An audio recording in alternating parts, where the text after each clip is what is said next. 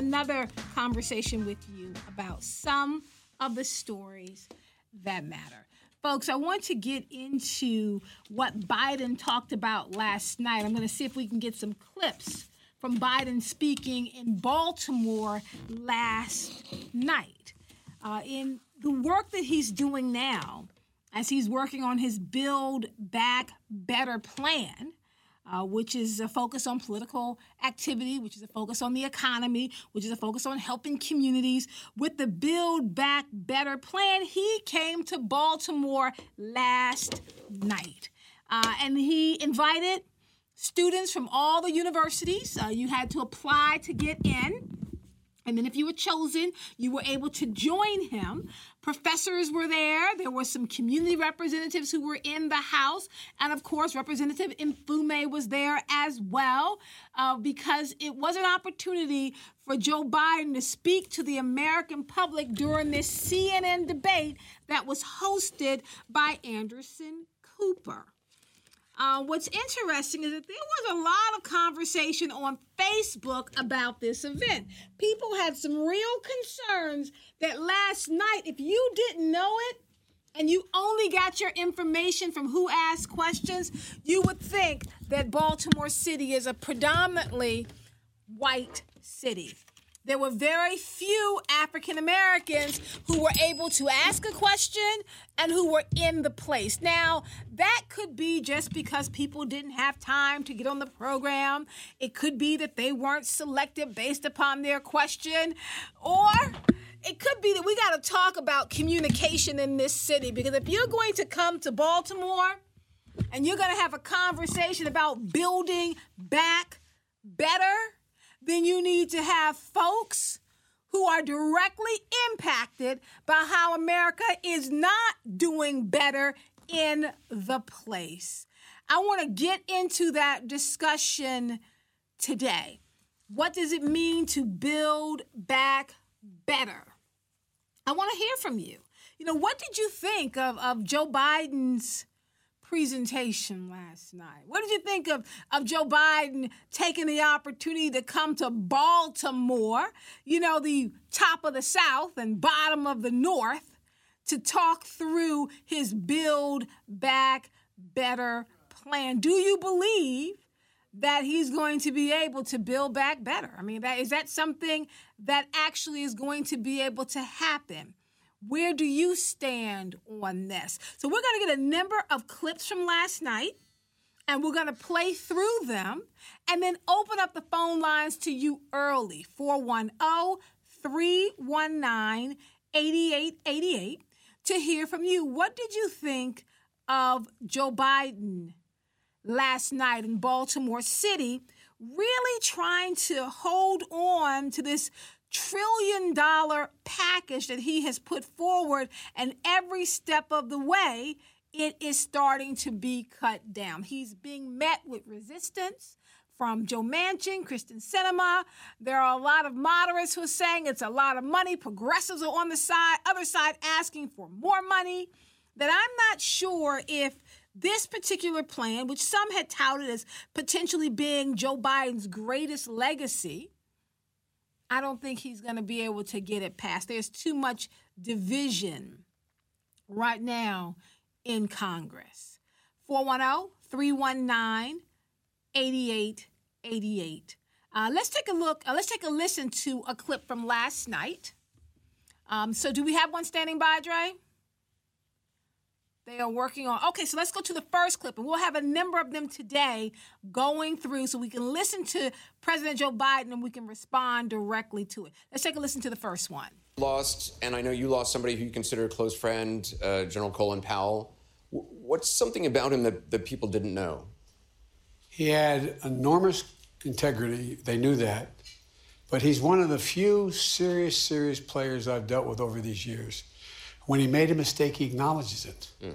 He said, I acknowledge I was wrong about That's rare these days. No, it's rare. It's been rare. It's rare in human nature. For someone in a powerful position to say they are wrong. They are wrong. I made a mistake. That's a hard thing to do. and I've had to do it about a half a dozen times lately. But but but all kidding aside, and the second thing about him was he had a lot of serious, uh, he had real compassion. You know, his his well, I'll tell you afterwards, but because we only have a few minutes, uh, he and I went out to the Secret Service racetrack. He had a brand new Corvette. His his family bought him, his kids bought him, and I have a 67, 327, 350. And we raced. We raced. And you, you, know the you know the only reason I'm serious, it was on Jay Leno. Check it out, Jay Leno live. He's a, he's a hell of a guy. Who won? Well, I won only because he was worried I was going to crash into him. because I don't have Positraction, so I was burning rubber the whole way out there, and I could see him going, "Whoa!" So that's Joe Biden. Now, I, I want to be clear that that kind of banter that Joe Biden's having about Colin Powell doesn't really get into the Build Back Better. That's just kind of setting you up that it's supposed to be an evening of conversation, but that does not in any way get into the problems that Joe Biden faced last night. We enjoyed his banter about Colin Powell. We enjoyed the story about the race, but that's not what we're here for. We wanted to hear answers about what is going to happen with reparations. We want to hear answers about what's the deal with killing the part of the bill that dealt with community colleges. We wanted to get some answers on how you're going to get the money, the stimulus money that apparently we're still waiting for, the $657 million that we've been waiting for. I don't know if it's actually arrived in Baltimore City. We have not heard whether or not it has arrived. I'm just trying to figure out what are the next steps. 410 319 8888. It's Justina works on getting another clip. Let's speak to Stephanie from Baltimore. Stephanie, how are you? I'm doing well. How are you doing? I'm doing well, thank you. Um, you know, I have to say, I'm not impressed one iota because number one, everything is handled almost on the secret. Very few people knew about his coming, and then when he does come, they select who they want to be at the town hall. This is issues. You are in Baltimore City. How do you not talk to the actual citizens of Baltimore City? How do you not have a panel that has more people of color on it who deal with the ills in their neighborhoods in Baltimore City? We're looking for answers to these things as to build back better. You want to talk build back better. That's what build back better means. You talk to the people who live in the neighborhoods that need to be built up and the people need to be encouraged to do better. So I'm not impressed one iota, one iota. Yeah, I was a little bit concerned uh, when the first question that was taken from the floor wasn't from a person of color. Now, I may be a little biased, Stephanie, I understand that, but in a city that's 68 to almost 69% African American, I'm like, the first question I just assumed would be from, I'm like, come on, did you guys not do any, like, on the ground work? Did you not ask anybody just for a little assistance here, just for the imagery of Baltimore City? I can guarantee you that they did not. I can guarantee you that they did not. And I can guarantee you that the person that asked the first question is not in a depraved neighborhood. I can guarantee you on that. And I think that is something when we think about Baltimore City, there are people that we need to hear from. And yes. They, they did not do a good job of letting us hear from those people last night. Exactly. When you start being selective as to who you invite, you invite to a, a, a town hall. I'm not used to that. I've been to town halls before, and you these are people that come that are concerned about what's going on in our in our city. People show up and people get to speak at the podium. Even even Fox 45 didn't select who could talk. They let people talk and get it off their chest. So how do you select who can talk and make known what's going on in this city? I was a little bit concerned by that um, because when, when I received, I'll be very honest here, Stephanie. I received the notice from Joe Biden's people, and this was sent out to universities. So I received it through my Loyola email and through my Morgan email. asking me to submit a question, and if I was selected based upon my question, then I could attend. But listen, Stephanie, I didn't get this notice last week. I didn't get this notice over the weekend. I just got it two days ago. The event was last night. So you're talking about like Tuesday, I got the email. I'm like, so between Tuesday and Wednesday, you only had a night to try to put together a question and hope you were going to be selected. It felt very last minute, and that is something that concerned me. Minute is controlled. It's not last minute, it's called controlled. Because as they said to you, if you're selected, so that meant based on the question that you wanted to ask, right? Right. It was dependent on whether or not that question suited their agenda, not our agenda, not the agenda and the concerns of the people of Baltimore City, but their agenda to sugarcoat things. I am like so done. You ain't even got to put a fork in me because I am done. Thank you so much. We appreciate you. Thank you. 410 319 8888. We're talking about Joe Biden last night in Baltimore City uh, with his town hall, and I would love to hear your comments on that. Uh, we have another clip I want to go to because we're going to play quite a few clips, so you can, if you didn't watch it, you can then kind of listen and respond. But this is a clip where Biden calls out the National Guard. I also want to get a couple of clips, uh, Justina, of people asking questions from the audience. We can talk about some of those. Uh, Biden is talking about the National Guard. Let's take a listen to it. You consider the National Guard to help with the supply yes, chain issue? Absolutely, positively, I will do that. But in addition to that, what you got to do is you got to get these ships in and unloaded. And one of the things in my my infrastructure plan, there's 16 billion dollars for port expansion. We have to be able to move things along because what's happening is when we a, a, product your mother may need for, for interior design in terms of drapery or colors or something that is imported from somewhere else. Well, guess what? A lot of these places, particularly in South Asia, are closing down because of COVID. The business are just flat closing. They're, So would, would you consider the National Guard for trucking for because there's a lot of Yes. problems with not enough yes, truck drivers right but now. here's and that, that's why what we're doing now. Do you have a timetable for that? Well, I have a timetable to, first of all, I want to get the ports up and running and get the railroads and the railheads and the trucks in port ready to move because I've gotten Walmart and others to say we're going to move stuff off of the port into our warehouse. So that was a little bit about Joe Biden calling out the National Guard. Folks, I am not sure if the answers that we were seeking were made available last night. Now, I understand, and I think I've talked about this before. Joe Biden was the best of the options that we had for president. Let, us be clear. We needed Joe Biden to come along because if, if nothing else that we have learned in America, if we want to beat the current person in office, and that you were talking about Donald Trump, if you want to beat the white man who was in office, who was driving this country toward a white supremacist agenda, if you want to beat him, then you had to come with a Joe Biden. There's no way that a Kamala Harris, for example, would have beaten Donald Trump. A Cory Booker would have beaten Donald Trump. We could not get support within our own community, the Democratic community, to get behind a candidate of color. I think we missed a real opportunity here. I'll be very honest. This is the first time that we had that level of diversity among the candidates. I'm thinking about Andrew Yang. I'm thinking about Cory Booker. I'm thinking about the fact that we had, you know, an African American man. We had a black woman, a black and brown woman. I'm talking about Kamala Harris. We had uh, someone from the Latinx community. We had somebody from the Asian American community. We had other women up there. We actually had an opportunity to put forth someone who was very diverse. And what we chose to do instead is to go with the old guard. You can say what you want about President Joe Biden. He, he represents the old guard. Dude was elected to office. The first time he was elected was the year that Shirley Chisholm ran for president. Just sit with that for a second. He's been around for a long time.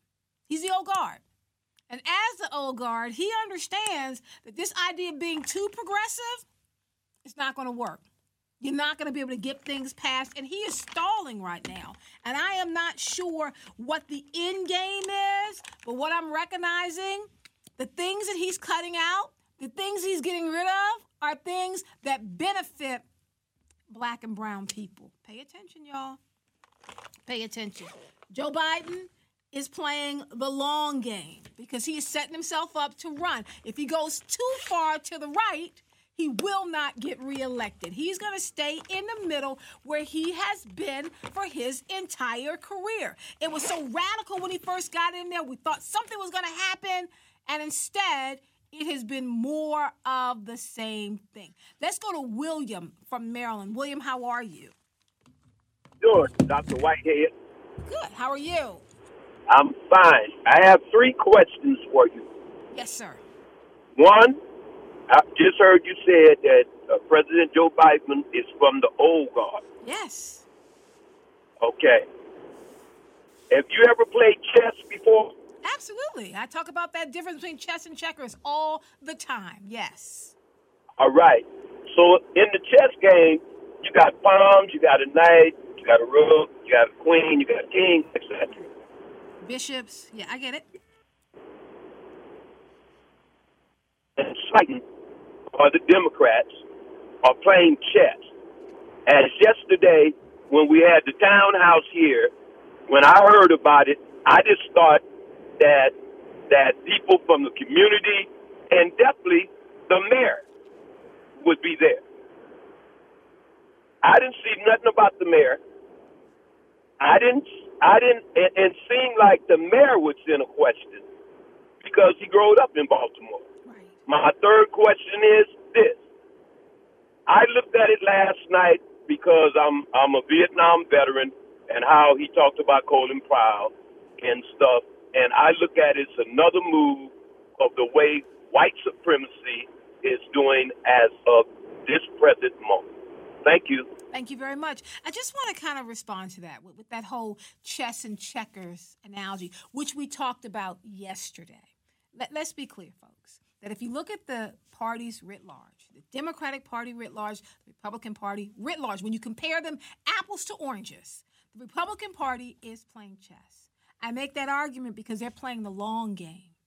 And I feel like Democrats, we're playing checkers. We're talking about making moves now, right? We want to get stuff done at this moment. Whereas for the Republicans, they are playing the long game. But here is what I was talking about with President Joe Biden. Within the Democratic Party itself, we have people like me and perhaps like you, and I'm not trying to insult you, but people like me and you, I'll put, you know, I won't talk about me and Justina and Dre. I'll talk about us. Me, Justina, and Dre, part of the Democratic Party, we're playing checkers. We're going out, we're trying to vote, we're trying to keep it real, we're thinking about our candidates. Those who are in power within the Democratic Party, they are playing checkers. They are playing chess, not checkers. Let me say that again so we're on the same page. Against the Republican Party, the Democratic Party as a whole is playing checkers. The Republican Party as a whole is playing chess. But within the Democratic Party, there are some of us who are on the ground. We are playing checkers. Those who are in power, they're playing the long game. How else do you think Joe Biden was able to hold on to power for so long? playing the long game. We cannot expect President Joe Biden to actually be the president that gets us reparations. Come, come on. Not if he wants to get reelected. Maybe he'll do reparations in his second term. But reparations for black folks in America guarantees you're not going to be reelected. We don't have enough bodies on the ground to be able to vote for the candidate that gets us reparations. We just won't be able to put them over the top. We have Ted on the phone from Baltimore County, and then we'll go back to another clip my um, only thing is we spend so much time talking about the president um, on national things when we don't hold our local politicians to the same level of um, scrutiny. There's, if you look around, I mean, we talk about what has Joe Biden done for us, but we have to ask at some point what have our local officials done for us. And as far as this whole long game, some of it is you have to. You have to realize that we don't have numbers, um, unfortunately, um, to pass everything we want to and with the, it's not so much him being reelected. There's an election coming up in two years, and so having to make sure that we hold on to the House, hold on to the Senate to be able to pass other things in the future. Um, I think that's part of the game plan we have to have. Um, it's not always about what we want everything, everything now. Sometimes we have to go, okay, let's get a little bit, let's get a little bit, let's get a little bit, and at some point that grows. I like. Let me ask you, Ted, because I mean, you, you and I are, are on the same page in terms of the upcoming midterm elections. And I am trying to figure out, Ted, what we can do within the Democratic Party to get people stirred up enough to go to the polls. All the research shows that the Republicans tend to tell their, their constituents that every election is a matter of life and death. Dog catcher, comptroller, local, every election is life or death. And if you don't show up, we're going to lose this country. We don't ring the same kind of bell within the Democratic Party. We, we talk about the big elections for president, but we don't ring the bell when it comes to the midterm elections, which then determine whether or not things are going to move forward when you want to put your options and your opportunities and your policies on the table. And I would say even more than that is I, I press a lot with local elections because if you look at places like Georgia where gerrymandering happens because you have states that may have large minority populations, but you have um, you have Republicans in power because people are voting in their local elections, and when it comes time to draw those maps, they're drawing maps that benefit them, and um, thus um, we can't get the things on a local level we want. But I wonder. Let me ask you one more question, Ted, because I really think you're tapping into something here that I'm sorry. I said I want to ask you one more question because I think you're tapping into something here with this idea of the long game. That it feels like, at least in the black community, it's like we've been playing the long game for a long time. We've been pushing off the things that benefit our community to benefit America as a whole, and we come up short every time, Ted.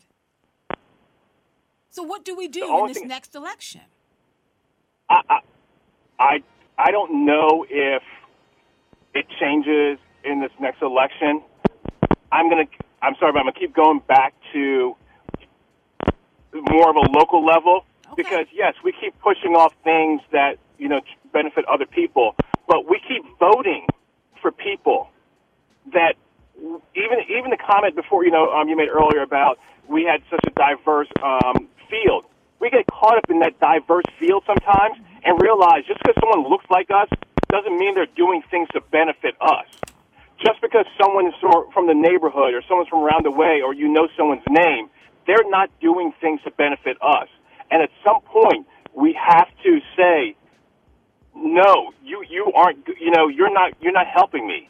You're not helping me. I, I need to change, um, for, or, or the people who I'm, I'm saying be my representative. And I think that's where we need to start first. We need to start by making sure that those we're acting on a local level to do things for uh, are actually doing it. I mean, look at Baltimore City. You know, you have so many people who've been in power and for such a long Ted, time Ted, and I'm been so in the system. I'm going to have to put a hold there. Um, and feel free to okay. hold on. I got to put a pin there because they're, they're calling me for a hard break. When we come back, we're going to pick up on what Ted was talking about. And I want to tell you what was not addressed last night. A big issue that we talk about every day. They didn't bring it up at all in the town hall with the President of the United States. Stay with us and I'll let you know what it was.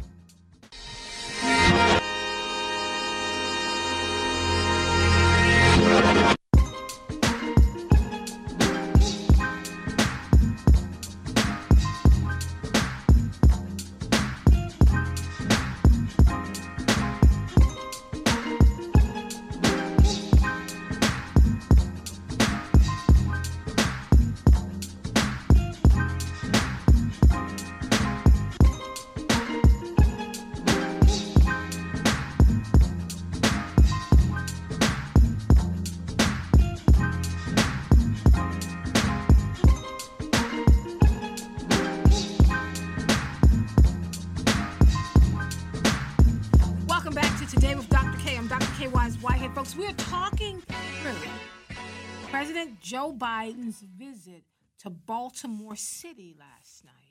Uh, the Baltimore Sun just published kind of the takeaways from his visit to Baltimore. I want to go through that because there's something that surprised me. And I don't get surprised very often. I think I feel like I've seen it all. This surprised me. But before I tell you what that is, let me go back to Ted. Ted, you we cut you off and we wanted to have you finish. Did you want to go back to this idea of local politics. Yeah, I mean, um, if you, I mean, sometimes we have to say the messenger sucks, but even think about what Donald Trump has said. What has the Democratic Party done for you? And I'm not talking about switching parties because I don't believe the Republican Party is going to help you. But at some point, we have to say to ourselves, what have our local leaders done for us?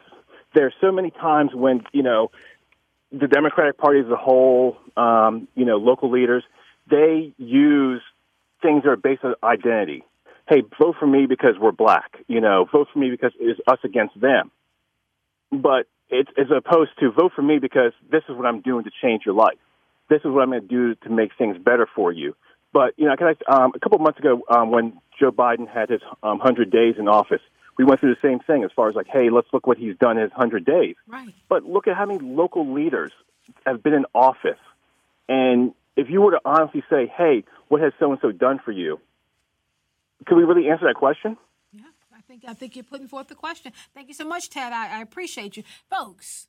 Last night in in Baltimore City, a place that is struggling with more than 300 homicides a year, most of them involving guns. I want you to know that there was no talk of gun violence at all. None. I'm trying to figure out how you're sitting with the leader of the quote free world. You're sitting with the one that can put some pressure on to ease up on what's happening to us in this city. And there was no talk of gun violence. You know what? Let's be very clear. Because some of us, me, put in a question about gun. I, I submitted a question. I wanted to talk about gun violence. I want to talk about safety measures. I wanted to talk about the future that involves keeping our children safe, keeping our elderly members safe. Hey, you know what? Keeping me safe. I want to talk about that. I want to talk about pouring more money into coming up with local plans to deal with gun violence. No talk. I was not selected, y'all. No talk at all. They offered me a ticket to come and sit in the audience, but my question wasn't selected. No talk. Here's the thing Baltimore City is one of more than a dozen cities and counties from across the country that have signed on to participate in a collaborative effort led by President Joe Biden to release and I'm sorry, to reduce gun violence. That effort will be paid for with coronavirus relief money. So, what does that mean? Joe Biden has this whole effort. He's like, look, we got to take crime down, and I want to help you. I got all this COVID stimulus money. I mean, I'm printing money in the basement of the White House. I got you covered. I'm going to send you money to work out some type of crime plan so you can reduce crime in your neighborhood. Sign this effort, and I know you can get a piece of the money. Our mayor stepped up and signed off. He should have. He signed off. So, you know what? Baltimore City needs help. Well, if that is the case, why wasn't it addressed last night? We spent time talking about racing cars with Colin Powell. I want to know what you're doing. Where is the COVID relief money that's specifically detailed and designed to deal with violence? Where's that money? Because I'm not sure if we've received it yet. I, I just heard last week a 16 year old shot a 15 year old. Where's the money dealing with violence, dealing with reducing violence, dealing with guns, dealing with reducing the number of guns coming into our city? Where is that COVID money? But they didn't allow that question last night because we're talking about racing cars with Colin Powell. And they're all driving these expensive luxury speed cars. Let's be very clear, which I thought was a bit of a, a, slap in the face of those of us who are still catching the bus. We have John on the phone from Ellicott City. John, how are you? Uh, thank you. Uh, I may have a take that's a little different. Uh, I work at the Department of Labor. I monitor, you know, uh, matter of fact, I headed up the, the legislative unit for the highest, for the largest agency within the department. And I worked in the field for about 20 years, and I monitor elections as my hobby right around the country. Mm-hmm. We as black voters, we, we often denigrate the black vote, but the black vote is a is a very intelligent vote. We sized up the field you know, that was running in that in the primary uh, for the uh, for the election 2020 election, and we we reached the conclusion that Joe Biden was the only one that had a shot at defeating Trump. We did the same thing with Obama. We we thought Hillary Clinton, but once those folks in Iowa, uh, a 95% white state, voted for Obama, we felt that he had a shot at it, and we shifted. Now the the thing about Biden, we keep talking about he has he has a 50-50 uh, margin. I mean, it's it's really the slimmest margin you can have. It's only broken because the vice president could break ties. But you got two senators, and there are others who are not too keen on uh, removing. They're talking about a talking filibuster, but eliminating the filibuster. He you got the Manchin is from uh, West Virginia. Trump won it by over forty percent. It only has uh, about a 4% black population. The same thing with Arizona. It has only about a 4% population. The largest minority is uh, are Hispanics, makes about 37. So it's not as easy for him. I mean, and he has very little, if no leverage over Manchin. So I, I said a long time ago, we will get in that reconciliation, uh, reconciliation bill is basically what Manchin – will go along with. As you well, pointed out last night, when you got 50 50, every senator is a president. Uh, he said it as a joke, but it's true. Yeah. Any one of them can block anything. That's a lot of power. Know, which means, but, but John, mm-hmm. doesn't mm-hmm. that mean that midterm elections matter? What you just said, 50 50, every person is a president, means that we should be very intentional about who we put into that position. Showing up to make sure that there's more of us than of them. When I say us, them, I'm just talking about political parties. That's all. But Dr. Kaye, the problem is white people do not vote for even great candidates at the state level. You, there are only about two or three states that have ever elected a black to the senator. I mean to the Senate. And you look at Maryland. Uh, the Democratic candidates, uh, for better or for worse, most white people see the Republican Party as best representing their interests. Right and they see uh, the black, I mean, the Democratic Party is representing uh, immigrants. Even Obama, the first time around, he got 43% of the white vote. The last time, he got 40%. Uh, and there are certain, I mean, you know, that's just a fact of life. In Maryland, the first time around, Brown ran a terrible campaign, but he was a credible candidate. Any of those white candidates would have knocked off Hogan in that first election especially the, the black male or the white males. I mean, there are certain facts about politics we just have to accept. No, I understand that, but yeah. there's there's work that can mm-hmm. be done, though. I, I agree with you. There's certain facts we have to accept. We also know that both parties are overwhelmingly filled with people who are white, and with the mm-hmm. next growing uh, party that's going to be within. this is kind of a sub party within both the Democratic and the Republican Party is the Latinx community, because True. that community tends to be purple. Sometimes they're blue, sometimes they're red, depending upon where they're located, depending upon who the candidate is. And I'm wondering if mm-hmm. for black people, maybe that might be a new strategy. Maybe we need to be more purple than just so dead set blue. But but but, that, but okay, we can't afford to be purple. It, it, the vote is not large enough. We can only get candidates over as part of a coalition. It has to include liberal whites and other people, uh, other minority groups, Asians and Hispanics. But they're only 12%, We're about 12.4 percent of the population. There are certain states that a Democrat can't win. There are no blacks up in in, in New England. A whole bunch of Quite states with just states. a handful. Quite a few states it's like that. And there are some places yeah. that are overwhelmingly Democratic, and it has nothing to do with whether black folks are there. I'm thinking about where Bernie Sanders, you know, where his folks up in Vermont. But we know that when we start talking about coalition building, that's why it's important to come and reach out across the aisles. Joe Biden has always been very successful with doing that. Joe Manchin has just reach changed across the aisle. Now, I don't want to cut you off, but we can't reach across the aisle. The, the, the Republicans, they, they, that's the party of Trump. Yeah, but it's not all of them. There, there, are some Republicans that have come across How the many? aisle and voted. I mean, no, it's not a lot. Not a lot. Eight or nine, but ten there are some at reaching the most. the. Okay.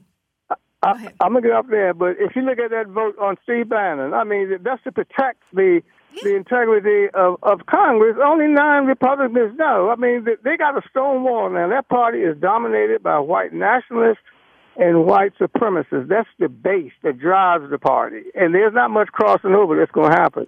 And I don't disagree with you. I don't disagree with you, but we can't give up, right? We we no, you don't give up, but we but, can't give but, up. but we got to face reality. The man is up against a. I mean, he's he's in a tough 50-50 Is now I I, pray that. we can get that. pressure him to do something about voting rights. I pressure, I but get that. I think the other one is dead. Police reform at the federal. We have to focus at the state level.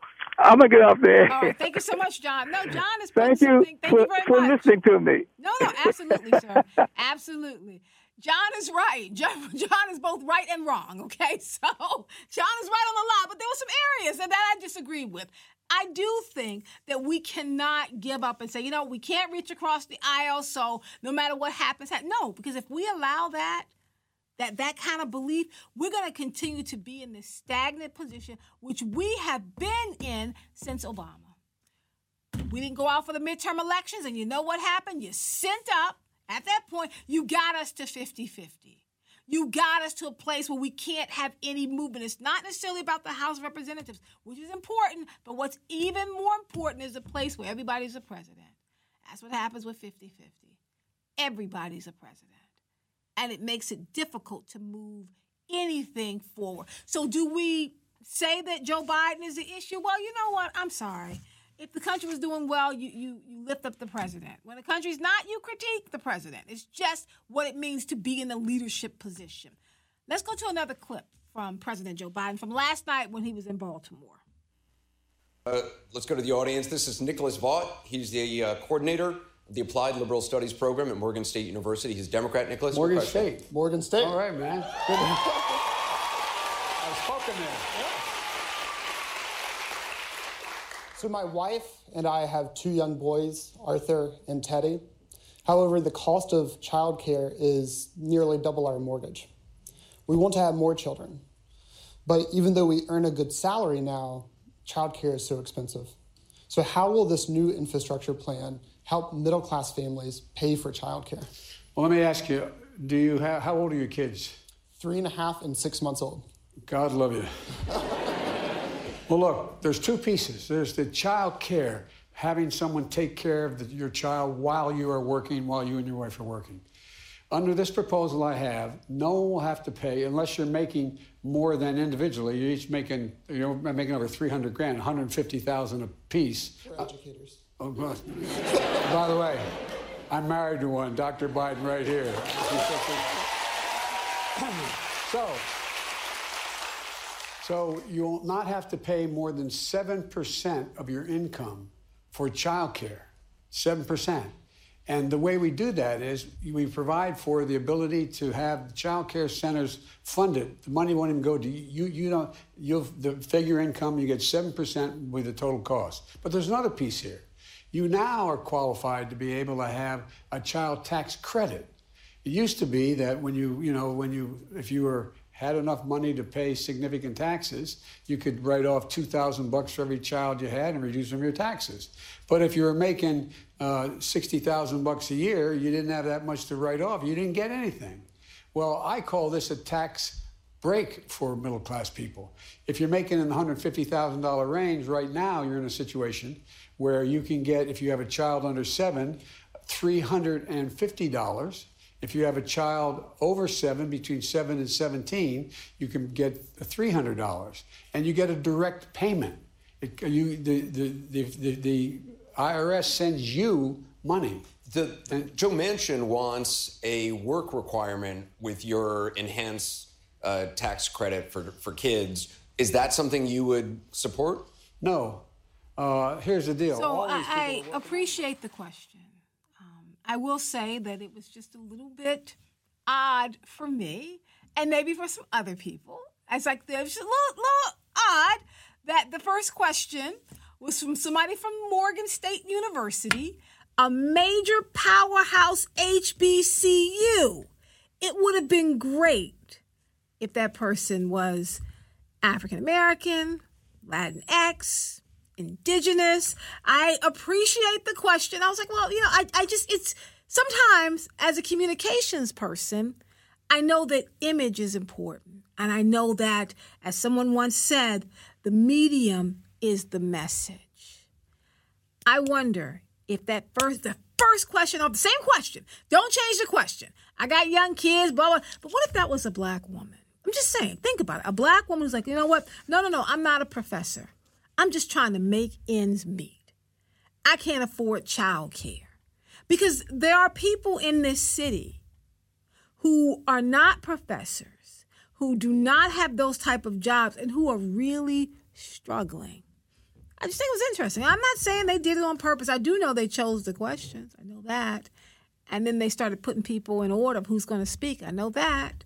I just think for a place that's 68% African American, I think it would have been a powerful statement if that first, because we were all watching, would be from someone who's like, you know what, I'm on the ground here. And I'm really working to figure out how to move forward to take care of my family. Last night's town hall in Baltimore City was really about national issues. Uh, talked about gas prices, which are outrageous. I like you, if you have a car, like you, I find myself spending at this point hundreds of dollars on gas per week. Yes, I said hundreds. I drove and saw my son in one day, over $120. Gas is outrageous. Gas has gone up, they said, by 54%.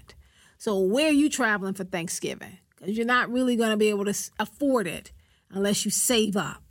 They talked about taxes, which are going to be outrageous this year. All of our taxes were low last year. You know, the government worked with us last year. It's like they're punishing us for COVID. That's how it feels. Child care, which is unaffordable at this point.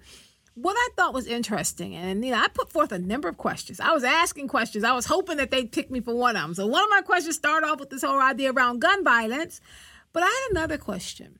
Joe Biden has set it up where families with children under the age of seven get, I don't know, $350, whatever it is, right?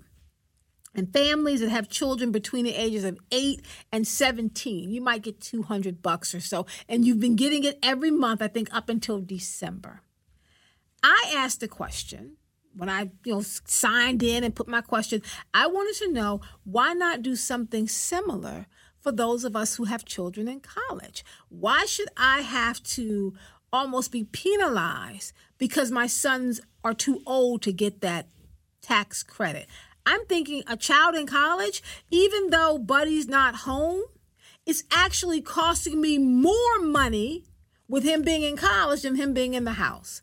Because everything he has to do, from housing to food to tuition to books, everything is costing a ton of money. Why not give those parents as well? I mean, I would have loved to have received 100, 150 bucks a month for children in college to offset some of the cost of sending our children to college. You cut out free community college. So for most of us, we're going to be paying something along with the possibility if you send your children down that route of taking out student loans. Think about how hard that is. 410-319-8888. I have another question. This is from an African American uh, who asked a question. Let's take a listen to it. I want you to meet Vanessa Antrim from Bowie, Maryland. She's retired. She's a caregiver for her elderly parents. God love you. She's a Democrat. Vanessa, your question. Yes, Mr. President. My parents have been married for 73 years, and both are dealing. Yes.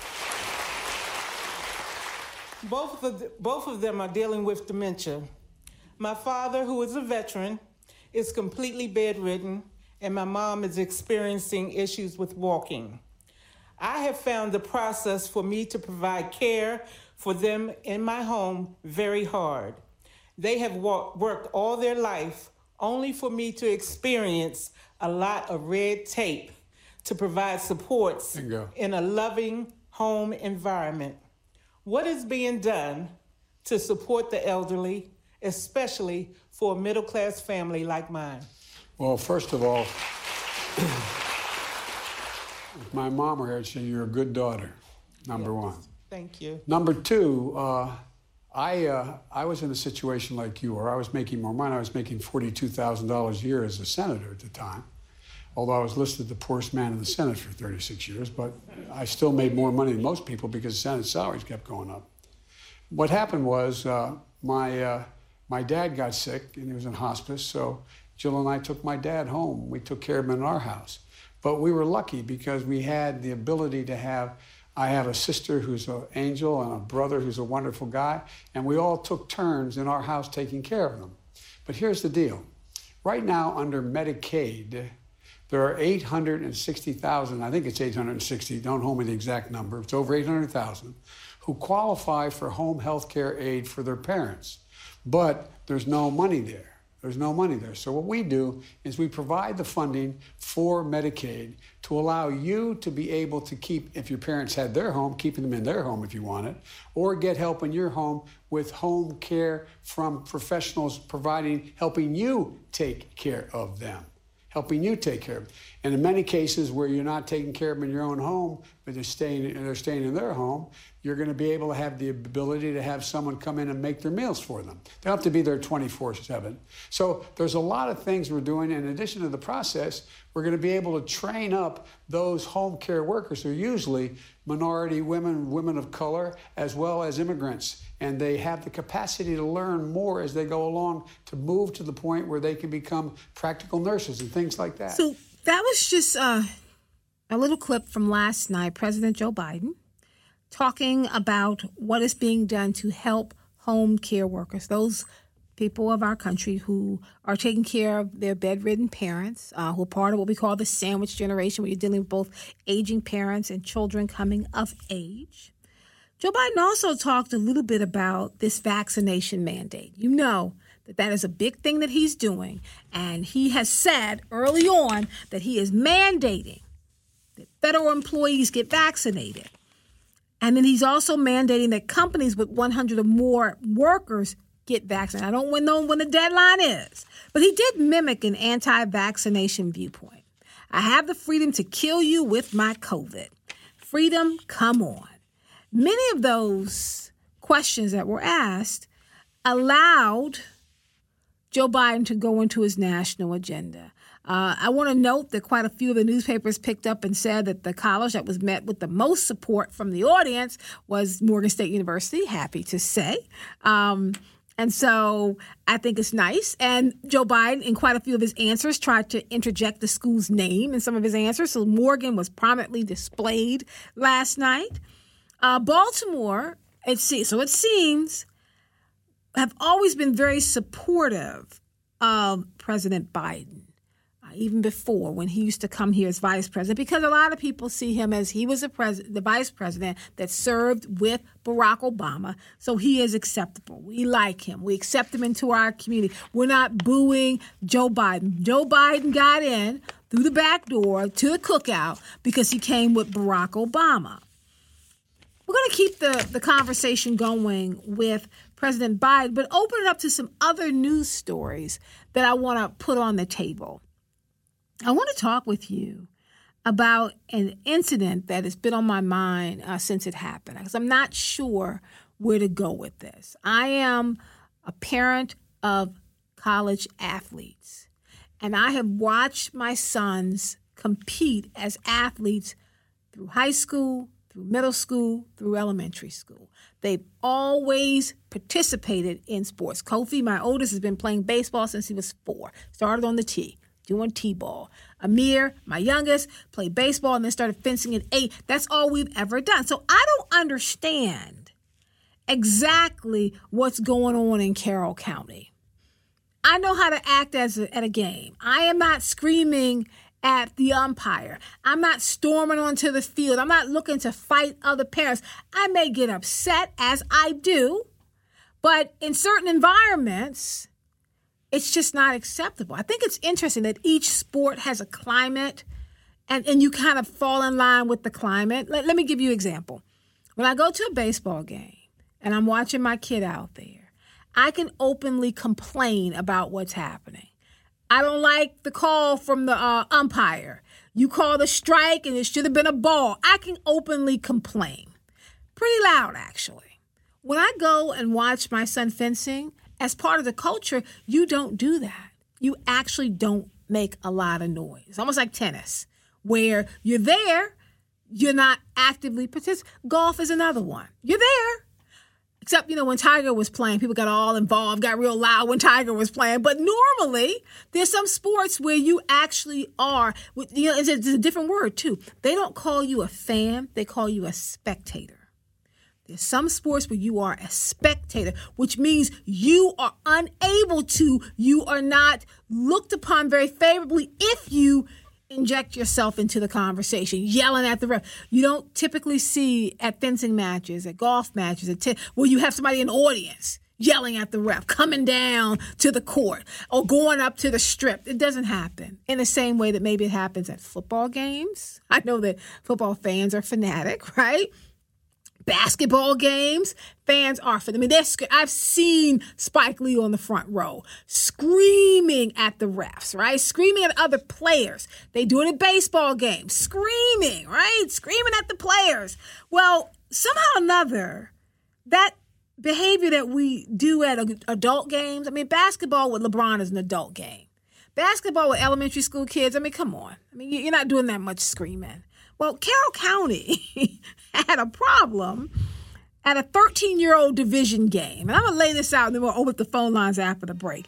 For some reason, this issue became a fight involving 30 people and resulted in the arrest of two parents of Carroll County players.